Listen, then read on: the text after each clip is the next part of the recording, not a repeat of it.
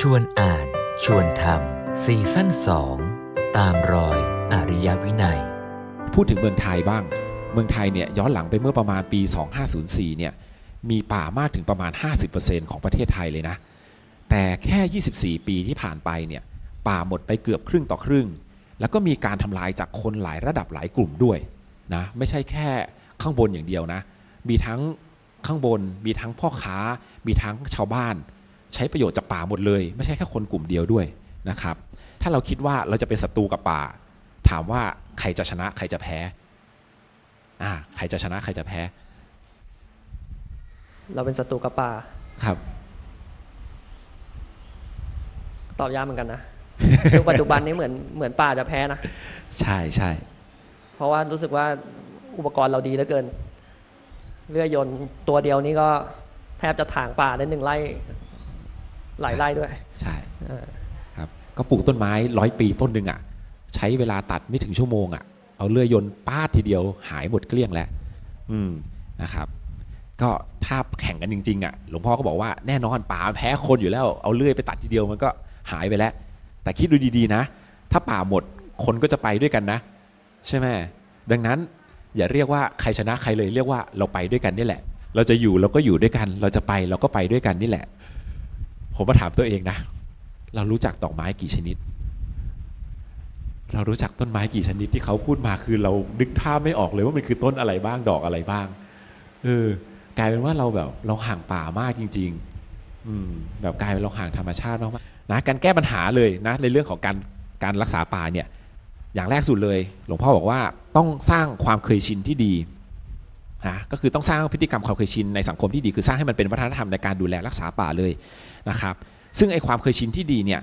มันจะต้องสร้างตั้งแต่สมัยเด็กๆเออตั้งแต่เกิดเลยนะหลวงพ่อแบบเคยยกตัวอย่างว่าแค่ห้าขวบอะถ้าเกิดติดนิสัยไม่ดีมาแล้ว มันแก้เริ่มแก้ยากแล้วเออถ้าเกิดจะให้ดีก็คือเด็ก ๆ เลยอะเด็ก ๆ เวลาเด็ก ๆทำตามก็จะเด็กจะทำตามพ่อแม่นี่แหละ คือถ้าเกิดพ่อแม่สอน พ่อแม่ทำให้ดีทำดีให้ลูกเห็นน่ะลูกก็จะทำดีตาม ถ้าพ่อแม่รักธรรมชาติ ใช่ไหมสมมุติว่าสอนแบบพาพาเด็กไปอยู่ในธรรมชาติพาเด็กไปเที่ยวป่าเที่ยวสวนอย่างเงี้ย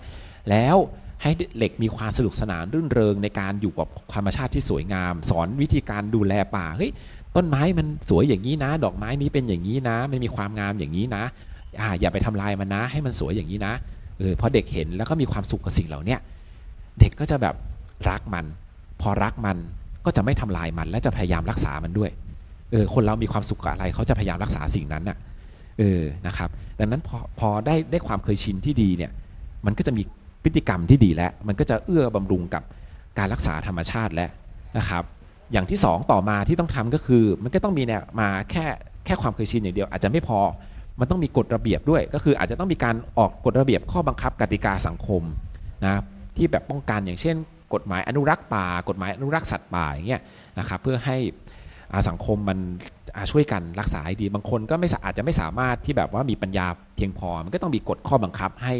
ให้ป้องกันไม่ให้คนเหล่านี้ไปทำลายป่าด้วยเช่นกันนะครับ แต่สำคัญที่สุดก็คือเรื่องของการสร้างจิตสำนึกนี่แหละนะว่าจะทำยังไงให้ให้มันเกิดขึ้นมาได้นะครับ ต่อมาในตอนเนี้ยมีมีเรื่องของพฤติกรรมและ เรื่องของจิตใจแล้วว่าสร้างจิตสำนึกที่ถูกต้องนะมีเมตตาต่อป่า ต่อมาเรื่องของการแก้ปัญหาระดับปัญญาอันนี้สำคัญที่สุดเลย คือมองเห็นเหตุผลมองเห็นเหตุปัจจัยในพฤติกรรมนั้น ว่าการรักษาป่าเนี่ยมันดีต่อเขาอย่างไง ดีต่อสังคมยังไง มันดีต่อการอยู่ร่วมกันยังไง พอถ้าคนที่เขามีความรักป่าอยู่แล้ว แล้วเขาเห็นเหตุผลด้วยอะมันจะสำทับความรักป่านั้นให้มันยิ่งมากขึ้นไปอีก เออ แล้วก็ทีเนี้ยพอเขามีเหตุผลน่ะ ใครมาหลอกอะไรเขาอะ มันก็หลอกไม่ได้แล้ว อย่างเช่นบอกว่าเฮ้ยเธอไปตัดป่ากันสิเดี๋ยวเอาป่าเนี่ยมาขายนะ เอาต้นไม้มาขายนะ เดี๋ยวจะได้เงินอย่างงู้นอย่างนี้นะเออพอเขาพูดอย่างเงี้ยพอเขาพอพอพอเขามีความรู้แล้วว่าเฮ้ยป่ามันจำเป็นกับสังคมจริงๆนะพอคนเข้ามาชวนอย่างเงี้ยเขาก็จะเถียงกลับเลยว่าเฮ้ยเนี่ยคุณไม่มีความรู้ที่แท้จริงนี่ใช่ไหมเฮ้ยนี่คุณเห็นแก่ตัวนี่ใช่ไหมทีเนี้ยไอความรู้อะมันก็จะไปช่วยเสริมความรักป่านั่นเอง หลวงพ่อยกตัวอย่างมาให้ฟังไอ้เรื่องไอ้ฆ่าฆ่าสัตว์เป็นความสนุกสนานเนี่ยมีอันนึง อย่างเช่นเรื่องของกระทิงที่อเมริกาเนาะเออสมัยก่อนนะก่อนที่อ่าก่อนที่คนอเมริกาจะไปยึดที่จากอินเดียแดงอะ่ะมีกระทิงอยู่ประมาณ 60 ล้านตัว พอไปยึดเสร็จปุ๊บ ไปไปมาๆฆ่าไปฆ่ามากระทิงเหลืออยู่ 400 ตัว ในปี 2438 คิดดูดิจาก 60 ล้านเหลืออยู่ 400 ตัว คนนี้โหดมากเลยนะ คือแบบฆ่าได้ฆ่า มันมีการตั้งคำถามเกิดขึ้นว่าหากมนุษย์หายไปหนึ่งปี โลกใบนี้จะเป็นยังไง